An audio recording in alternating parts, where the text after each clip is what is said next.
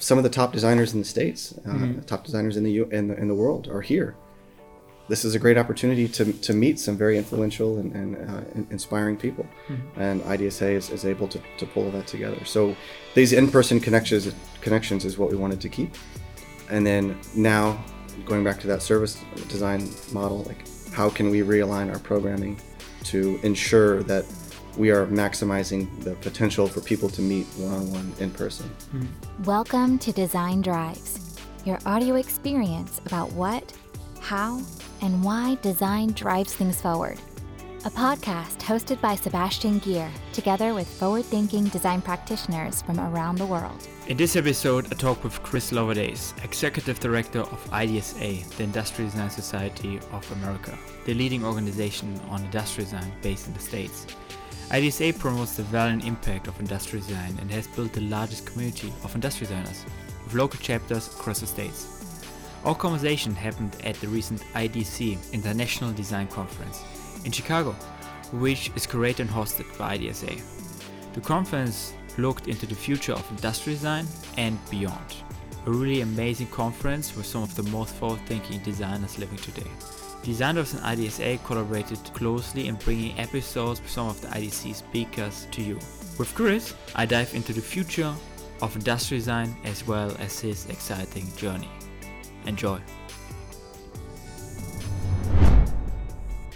All right, I'm with Chris Livaudais today. Hello. And who's actually Executive Director of IDSA. That's right. And we're here at the IDC conference. So how was the conference so far? I think it's going well, but I've been kind of behind the scenes and running around like crazy. So yeah. I've seen lots of smiles and people connecting and shaking hands. And so I'm happy that that's all happening. And you presented, you did a great job. So. From my perspective, it seems like it's going great. Yeah, definitely. Maybe to give the audience a little bit of context about your background, maybe you can make a quick run to your journey and where It all started out. Yeah, I went to Auburn University, which is in Alabama, to study industrial design. I actually applied to Auburn in architecture, and then because I didn't know what industrial design was as a profession. So I thought architecture was the only way that I could make a living and be creative in some way. Mm-hmm. And then during the very first stages of getting enrolled in the school, they told me about industrial design. I actually said my passion was drawing cars, and they're like, oh, that's industrial design, you should do that. So I immediately switched majors, and I never took one architecture class. I went straight to industrial design and never looked back. So I finished school, and it was kind of challenge to find a job, and as you may imagine, in Alabama there's not too much design going on right now, in terms of industrial design at least. So I was working doing graphic design for a while, and actually user interface of screens, before I really knew what that was as well. So, and this is also back in the days of CD-ROMs, so I was creating menus and buttons and user interfaces for digital information, and then finally I found my way up to Atlanta. I got a job as an industrial designer working with an architectural water fountain company. Mm-hmm. So large-scale architectural water features. Think the Bellagio, that kind of stuff. But we didn't do that one, but that's the kind of scale. So that was really fun, and that was my first actual work doing physical things. But in many cases, we're ultimately designing water. So the physical thing that I was designing was not really the important part. The important part was what the water looks like when it leaves the jet or when it's in the air. So that was kind of an interesting kind of challenge. And so it was spray effects, lighting, sound, all these different kind of things. So that was really fun. Then the recession happened in America, and water features at that scale are kind of a not a necessity, really. Yeah. So the budgets got cut, so there was not too much work in water fountains. And I was able to find work with another firm in Atlanta called In Reality that was doing retail design, so environments, showrooms. And I was kind of able to leverage my work doing water features and large environments and spaces, thinking about water feature in terms of an experience. What are the users kind of feeling? What emotion do we want them to have? whenever they see this thing or walk by it or even interact with it in some cases. And then that actually correlated quite well to the retail environment, how people shop, and kind of thinking about psychology of shopping and what experience you want people to have with products.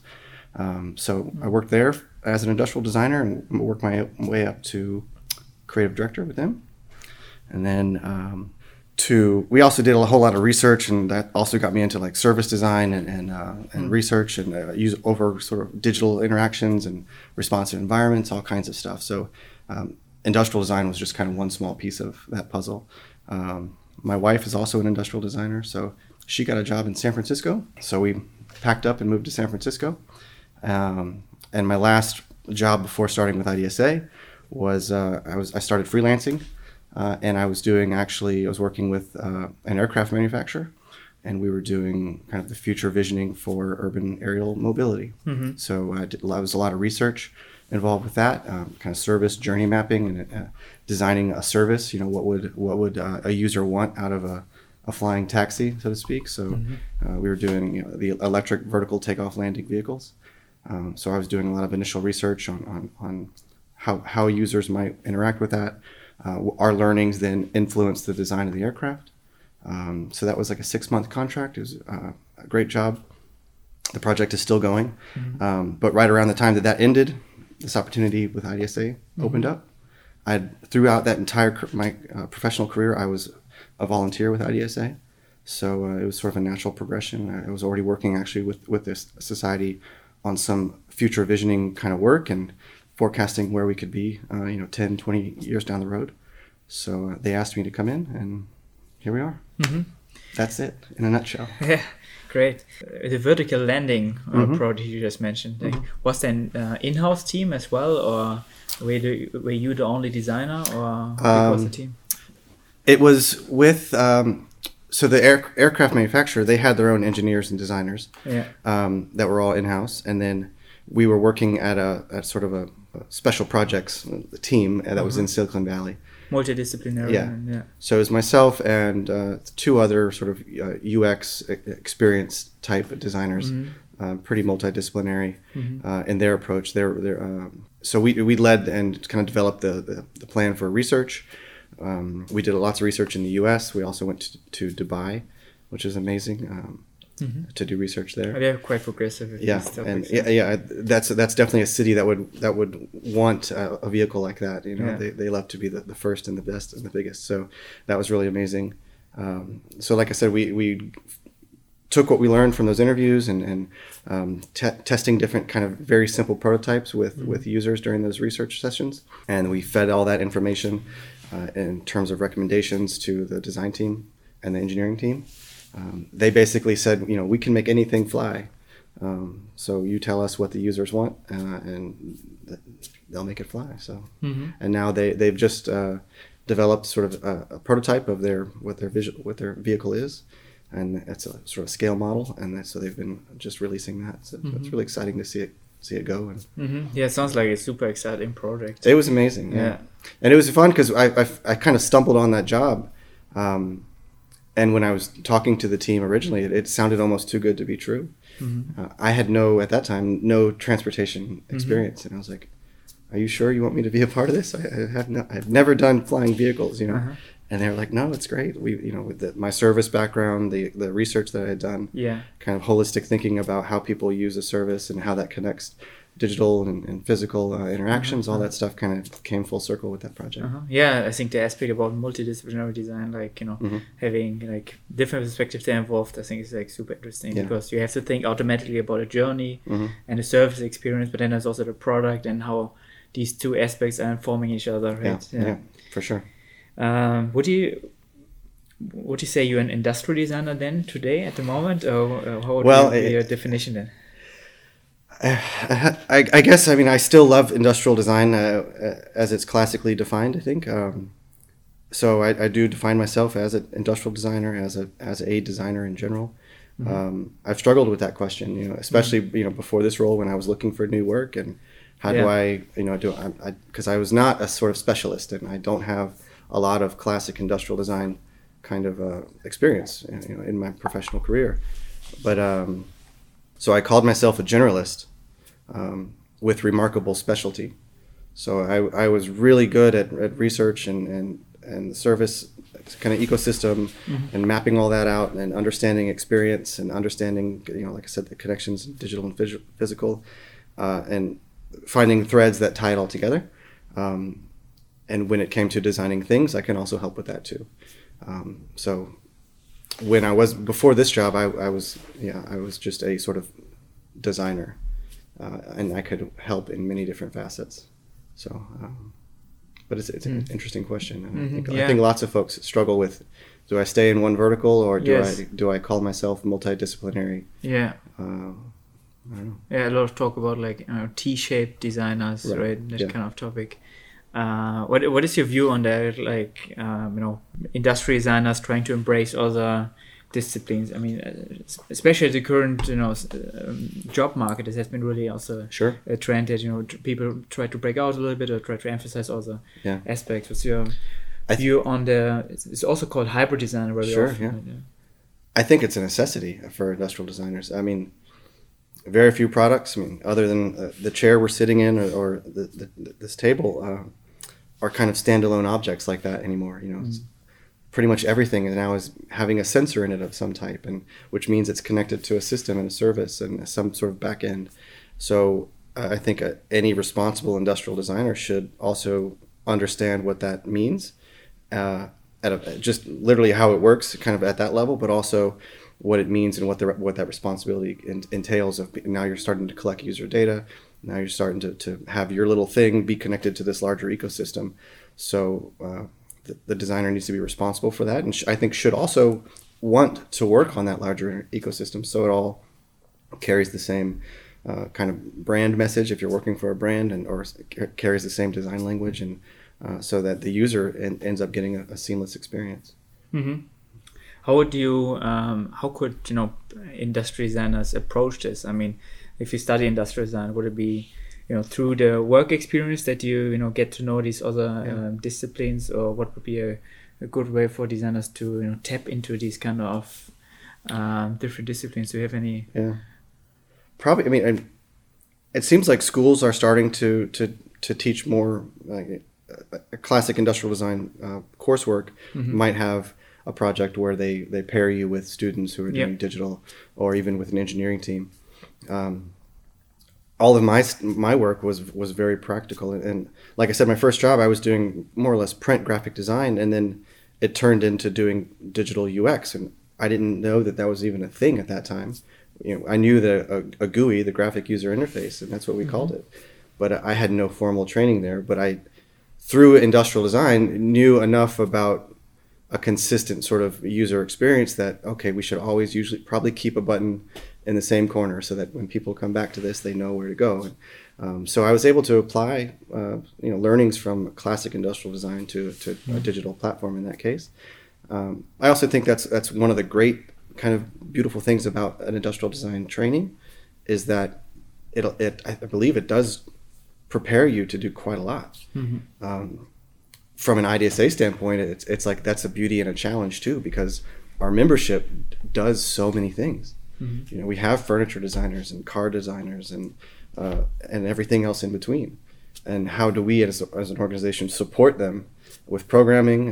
And then how do you support them across your entire career? We can talk about that later. But I think industrial design is I'm biased, obviously, but I think it's a career path and a profession that enables and prepares people with a creative mindset to do a lot of different diverse kind of work. Uh-huh. And then it's through that diversity, and it's through when you actually get out into the workforce, you're going to be working with multidisciplinary teams. You learn from them, they learn from you, and you go from there. Mm-hmm. Yeah, I think it was also interesting. There have been a lot of, you just were mentioning the struggle of how do you define yourself, right? Yeah. A lot of new, different, interesting definitions, right? So say, for example, I'm an industrial designer, I'm a D+ UX, or a product experience designer, or industrial and experience designer, or experience designer in general. So this has been, I think a lot of people struggle with this. Yeah. And you've been doing these interviews, so I'd be curious what you've been hearing too. Yeah. So you also, like you were mentioning, executive director at IDSA, yeah. And it's really interesting being here at the conference. Maybe you can talk a little bit about your role and maybe to give the people a little bit of context, what is actually IDSA for the people maybe in Asia and sure. outside of the US? Yeah. So IDSA stands for Industrial Designers Society of America. It's a professional membership society. It's a professional organization for individual professional designers. It's over 50 years old. Mm-hmm. It was started by some of the great industrial designers that you might have studied about in school. Charles Eames was the keynote at our very first conference, which was actually right here in Chicago, back in, I think, 1965. So there's a tremendous history with the organization. And the goal of the organization is pretty simple. Though we want to provide our community and the public at large a resource and knowledge base about industrial design and support professional designers through their entire career, all the way from when they graduate from school and enter the workforce, and then all the way till they retire. Mm-hmm. Yeah. And when did you join the new role? I started in, it was 2018. So I was asked by the board of directors to come on as an interim capacity. So the outgoing executive director retired. And so they needed somebody to fill. And so initially it was just supposed to be a one-year job. Mm. I knew it was an interim position, but at the same time I didn't want to be what's called a sitting duck. I didn't want to just be here and sit in a chair and not do anything. I had a whole bunch of volunteer experience with the organization. It's something that I was deeply passionate about. It's supported me through my entire career as well. So. And I already knew all of our headquarters staff pretty well, so I was able to just kind of start working. And I didn't want to be here for a year and not try to improve things. Mm-hmm. I look at the work as a design project, as a service design project. IDSA provides a service to our community, to our membership, and we have thousands and thousands of little touch points. Mm-hmm. Some of them can be improved. Some of them can be gotten rid of altogether and combined. And so, one of the first things we did was kind of hold a workshop. And as an organization, our headquarter team with our board of directors, we wanted to be a designful organization. We wanted to practice what we preach. And let's use the methodologies that we use in the real world with improving the organization. So. So it's been great, and around the middle of 2018, the board approached me and asked me if I wanted to stay on full time. I was already elbow deep in trying to change things and make stuff happen, so I said yes, and here we are. So yeah, great. The organization's based in Virginia, mm-hmm. and I am based in San Francisco, which in and of itself is also a pretty big change, mm-hmm. but San Francisco and the Bay Area has a massive design community. It's also one of our largest chapters. Mm-hmm. So it made sense for us to have a presence there, and technology allows for you to work from anywhere now. So mm-hmm. Most people are located remotely of the team? Or is it... No, so there's two of us in San Francisco. I have somebody in New York, and then everybody else is in Virginia. Mm, okay. Yeah. And then flying here for the conference. Actually, yeah, and then here we are in Chicago, so everybody flies up here for the event, yeah. You were mentioning it's a service design project. Did you draw out a customer journey yet? Yeah, absolutely. I mean, for sure. And we had multiple versions of it, right? Students, young professionals, somebody who's 5, 10, 15 years into their career, and even into retirement. How can we support that entire arc? Yeah, and how do we align our programming to that? Same thing with our pillars I mentioned. Education, community. Information advocacy. Mm-hmm. Let's make sure our programming fills those verticals, aligns to those pillars, and if we can't make it align to those, then it needs to be improved, or so that it does, or combined with other programming, or maybe we shouldn't do it anymore because it doesn't help us serve the purpose mm-hmm. Of what the organization is meant to do. Mm-hmm. Yeah, it's super interesting as you talk about applying design for a design organization. Yeah. Right? Well, and because we have a very picky audience, and they notice these things. Creating a service for designers is incredibly challenging because they're picky. You know, they do this work in their real life. You know, they work on brands and they work on digital interfaces, and so they expect a pretty high level of quality from us in the service that we provide back to them. Yeah. At IDC, generally speaking, we also chatted a little bit before about the transformation of IDSA. Yeah. So it would be super interesting to hear more about that. How do you want to transform it? I touched on it a little bit, but when I started, it was an organization that, to be honest, needed work, and I think a lot of people knew that. We were just kind of maybe looking for a new direction or purpose, and lots of associations though. We were certainly not immune. I mean, pretty much every association of our type. I mean, we're a nonprofit organization, but lots of associations are struggling with a membership type model. Mm-hmm. And how do you provide value for membership? What's the value proposition? Mm-hmm. Why should somebody pay annually to be a part of this society when you can get pretty much anything online now? And there's all kinds of online digital communities, that you can have access to. So it's sort of like, you kind of have to have a heart-to-heart with yourself and with the organization and say, what can we do and who are we in this new ecosystem? The society and lots of other ones like us struggle to keep up with the rapid pace of the internet and social media, and how do we now live in this new ecosystem? So this was kind of the first workshop that we did, was like understanding that landscape. Let's be honest about it. And then let's find a way for us to navigate to a new space. We realized in this, and I've benefited from it, that if you ask somebody who's been a part of IDSA for a while, or even new folks, young students, what's the best thing you get out of it? And they often will say, well, it's because I met so-and-so, or I made a connection with this person. And I shook this person's hand. I made a very personal connection, one-on-one. And even this event, I mean, that's why we have it. We have 450 people. Some of the top designers in the States, top designers in the world are here. This is a great opportunity to meet some very influential and inspiring people. Mm-hmm. And IDSA is able to pull that together. So these in-person connections is what we wanted to keep. And then now, going back to that service design model, like how can we realign our programming to ensure that we are maximizing the potential for people to meet one-on-one in person? Mm-hmm.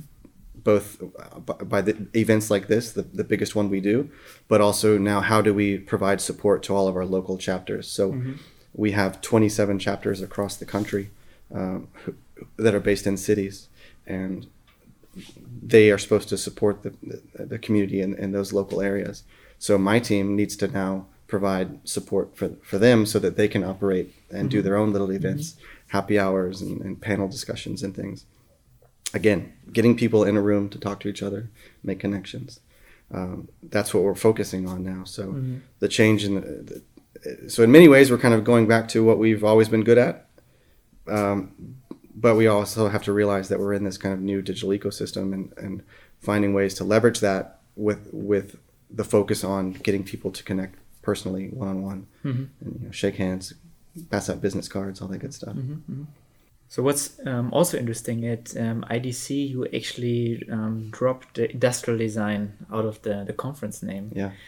Can you talk a little bit about the whole mission of IDC and the conference and what you try to accomplish?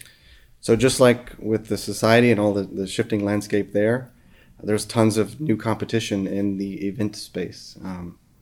And you have events like South by Southwest and events that Adobe puts on that are now fundamentally competition for what we used to have as basically the only industrial design conference. And so now you have all these other things that if you ask your boss to send you somewhere for an event and they say, okay, you can go to one event per year, how do we make IDSA's event attractive enough when you compare it to something like Adobe Max or South by Southwest? It's very difficult. And, and those events are dramatically different scales than what we put on. Yeah. But if you're telling your boss you want to go to one event per year, how do we make ours, juicy enough to to hold that attention. So, we sort of rebranded as part of IDSA's rebrand and kind of rethinking.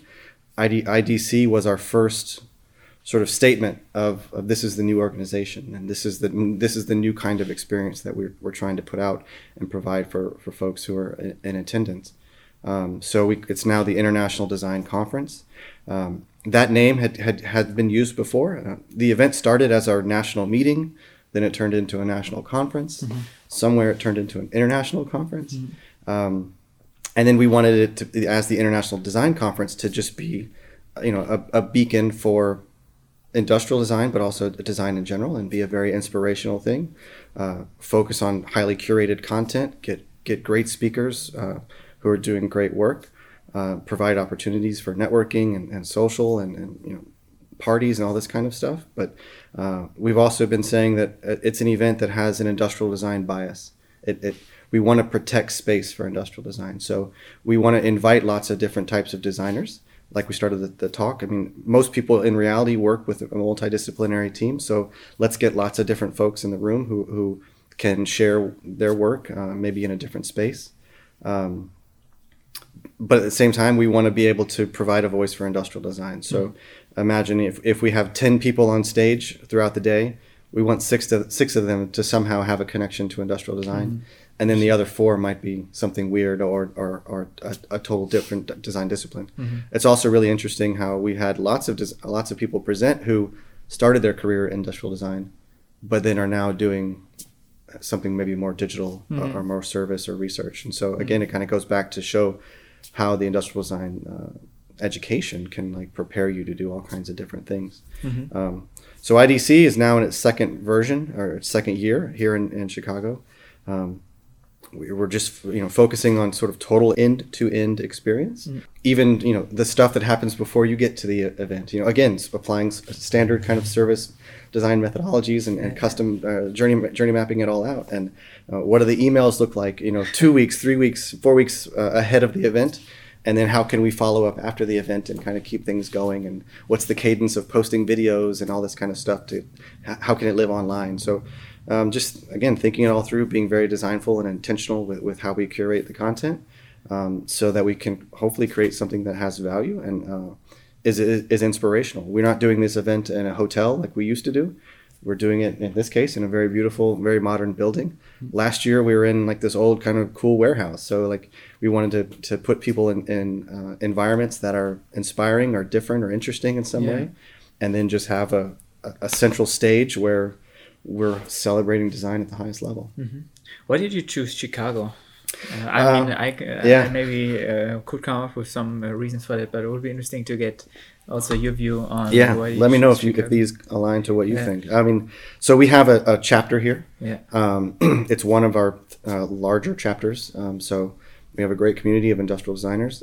Chicago as a city has a great history with design, architecture, culture and arts, so it seems like a good fit from that regard as well. This is the city that we've had the most of our national events here. Oh, okay. Over the years, I forget the count, but like I said, the first one we ever did in 1965 was in Chicago. Oh, okay. So we've sort of had this ongoing relationship with the city, and I'll talk about the chapter too. So the Chicago professional chapter has been building momentum.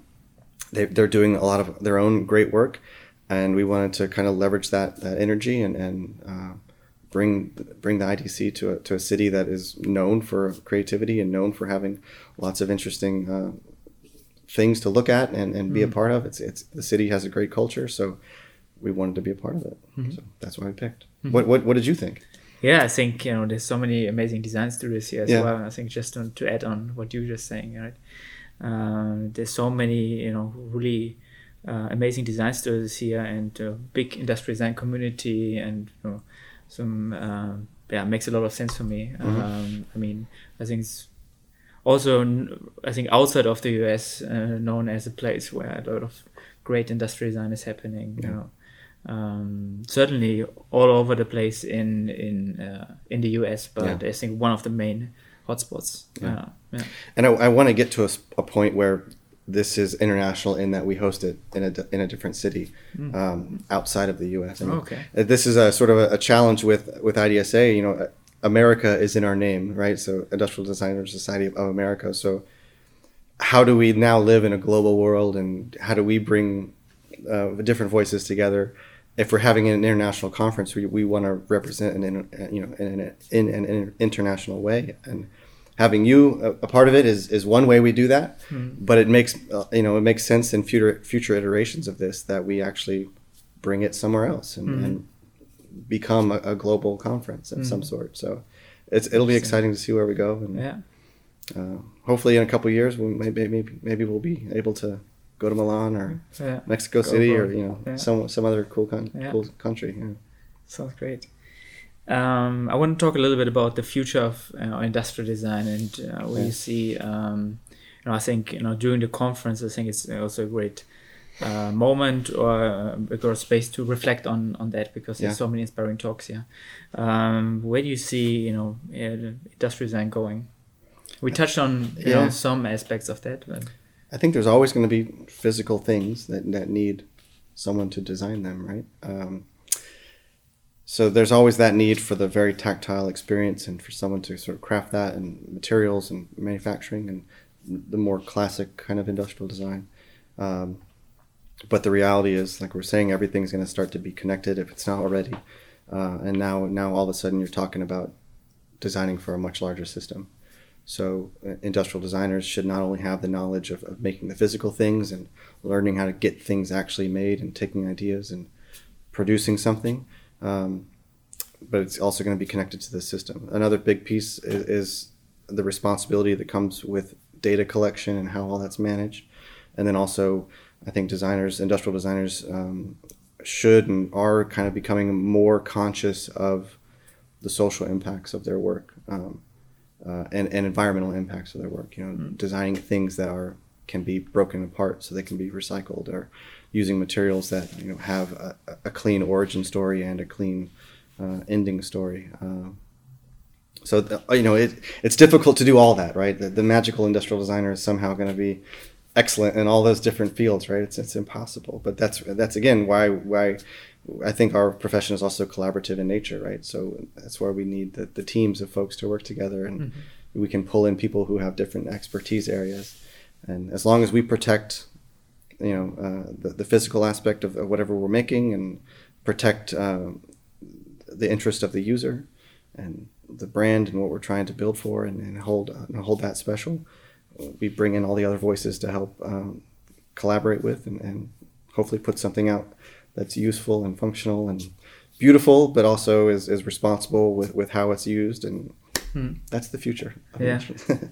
I think, as you know, the podcast is also a lot about like the impact of design, and should inspire young designers about driving positive change. You were just pointing out, for example, sustainability. I want to talk a little bit about the responsibility of industrial design and the impact industrial design can have on the planet. So could you maybe from your perspective outline that a little bit about aspects or impact of industrial design?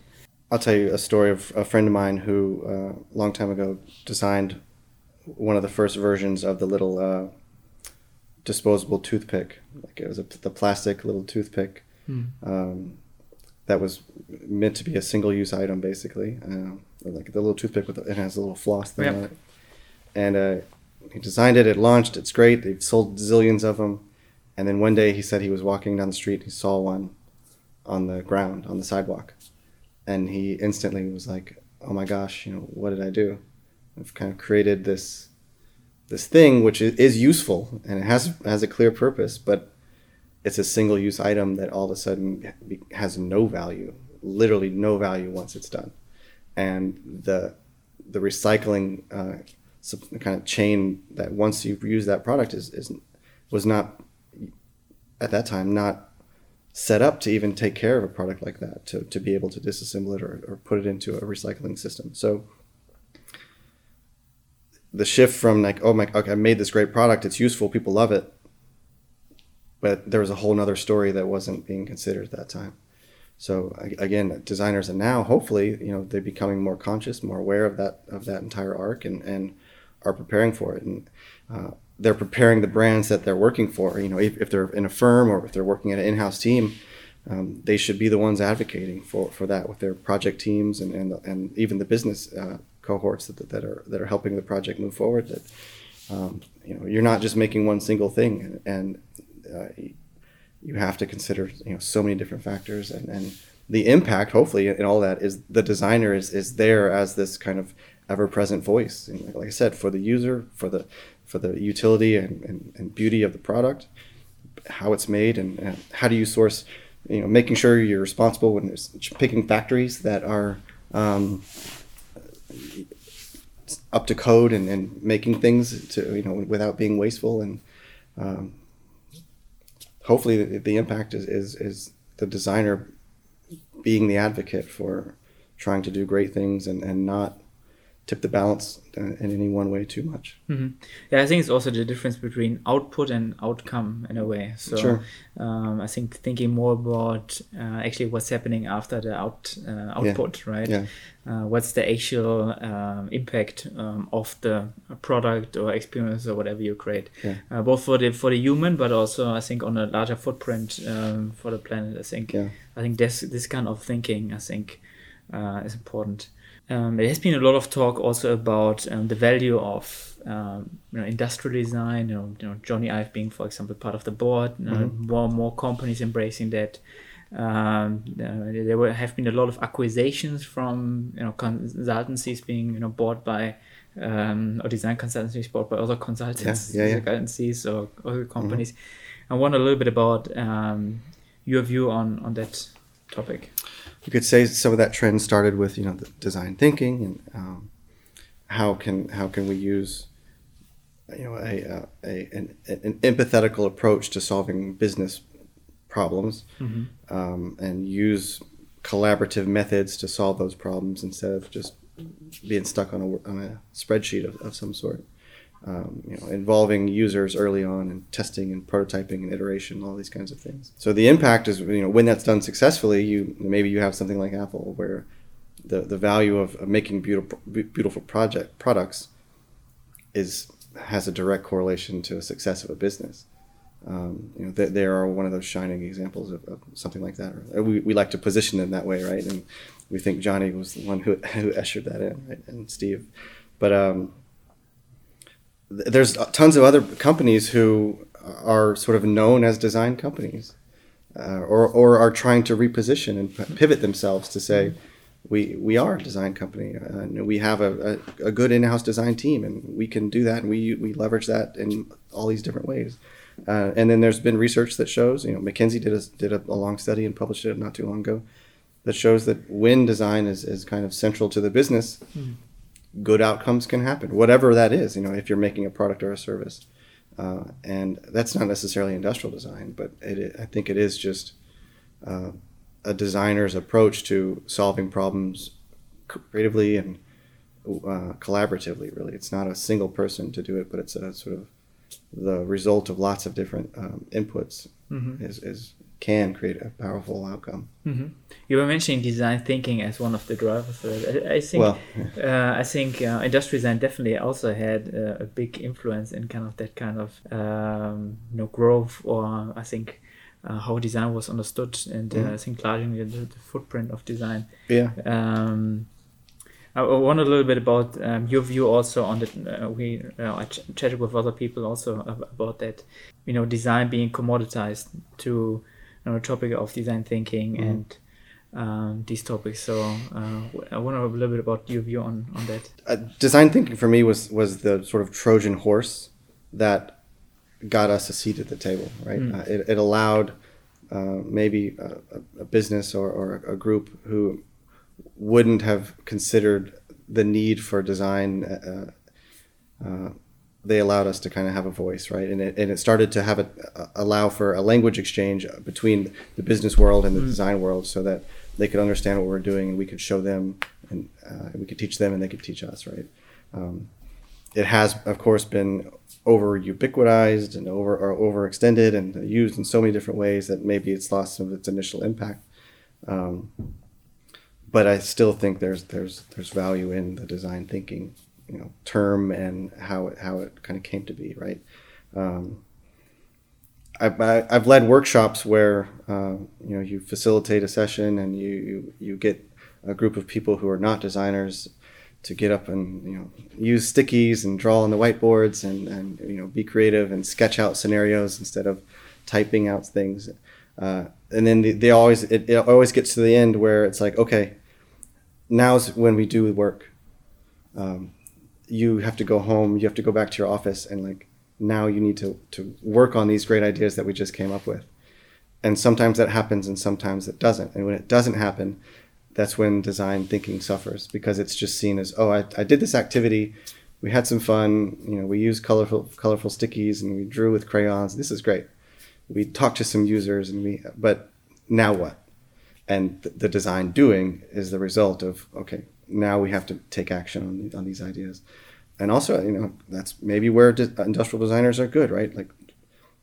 We're good at making things, in theory, and we're good at producing stuff and taking ideas from a sketch and to a rendering and to modeling and prototyping and working with manufacturing. So we have the ethos that's kind of embedded in us, hopefully, that's a hot sketch is not enough. You have to continue the project, and it's only until it's out in the world, then it's done, right? And then, but as we just discussed, it's out in the world, great. Okay, then how does it live after that? What's the disposal life cycle, and what happens after that? So designers love telling stories, and so I think that's also part of our why we're good at kind of continuing to think what's next, or even work backwards. Where does this project start? And another activity that I like to do is called Draw Toast, and you ask people to just draw how you would make toast. So people can get a piece of bread and you draw it and you put it in the toaster and put some butter on it. Some people will say, okay, well, I go to the store and I buy a loaf of bread and then I do it. But then you ask the question, well, where did the store get the bread? Okay, you go back to the farmer. All of a sudden the story becomes complex and long, and you see that a piece of toast is part of a much larger complex system. You end up with the story about people inventing fire, right? Yeah, right. Yeah, you could take it back forever. Yeah. Looking back on IDC, have been there any big realizations for you? Any big inspirations for you during the conference? Just the first day now, so yeah, we're only in the first day. Yeah.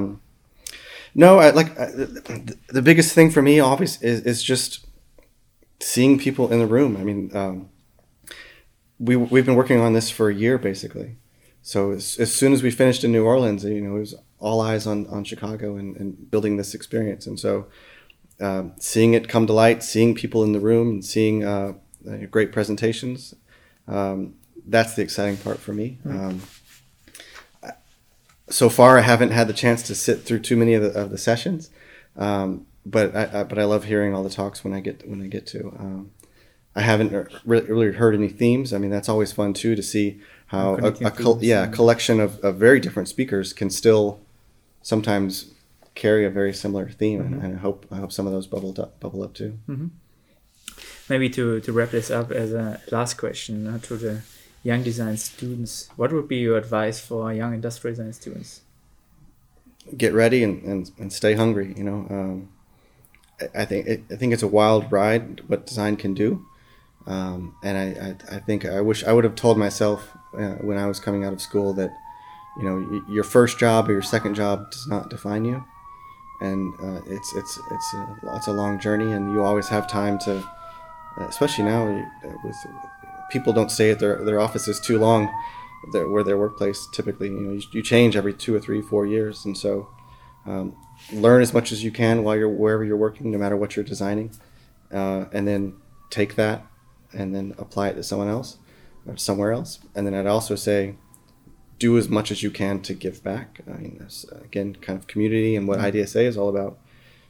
I've gotten so much by hopefully giving back to people and providing opportunities, right? So a lot of what I do now in this work with IDSA is I'm trying to put everyone that I can on stage. I want to give you a platform and help you with your career. Give you opportunities to speak at conferences and give you opportunities to have interactions with great designers. Just an hour ago upstairs, There was a student sitting across the table from with a CEO designer from a company. And it's like, this wouldn't happen. Like, this is only possible because of events like this. And now this student has a great opportunity to talk with this person and learn from them. Hopefully they connect. Maybe they get a job. Who knows? But now there's otherwise there'd be no other way for those two people to meet. And so that's what these events are all about for me. Mm-hmm. Yeah, I think, giving back, it's also the topic of this podcast, right? Like the whole idea, and I think there's so much value in that. And maybe as the last question, is there any specific topic industrial design students should be really aware or embrace? Some other people say, obviously sustainability, rapid manufacturing is a big one. Yeah. Is there any topic that really that you really see so it's going to be really big and people should embrace it? Not necessarily. I guess a theme of this talk and this conversation seems to be just the idea of systems and interconnectedness of people, but also with the products you design. Yeah. So, that's what I would say is you're making a product, but it lives in a much larger world. So try to consider as much of that other stuff as you can. Yeah. All right. Yeah. Thank you so much for sharing all that. Thank you. It's great. That was the episode. If you want to give us feedback on the podcast, have something to contribute to the next episode, or just want to get in touch, feel free to connect with us either on Facebook, Twitter, Instagram messages, or simply via the designdrives.org website. We love to hear from you.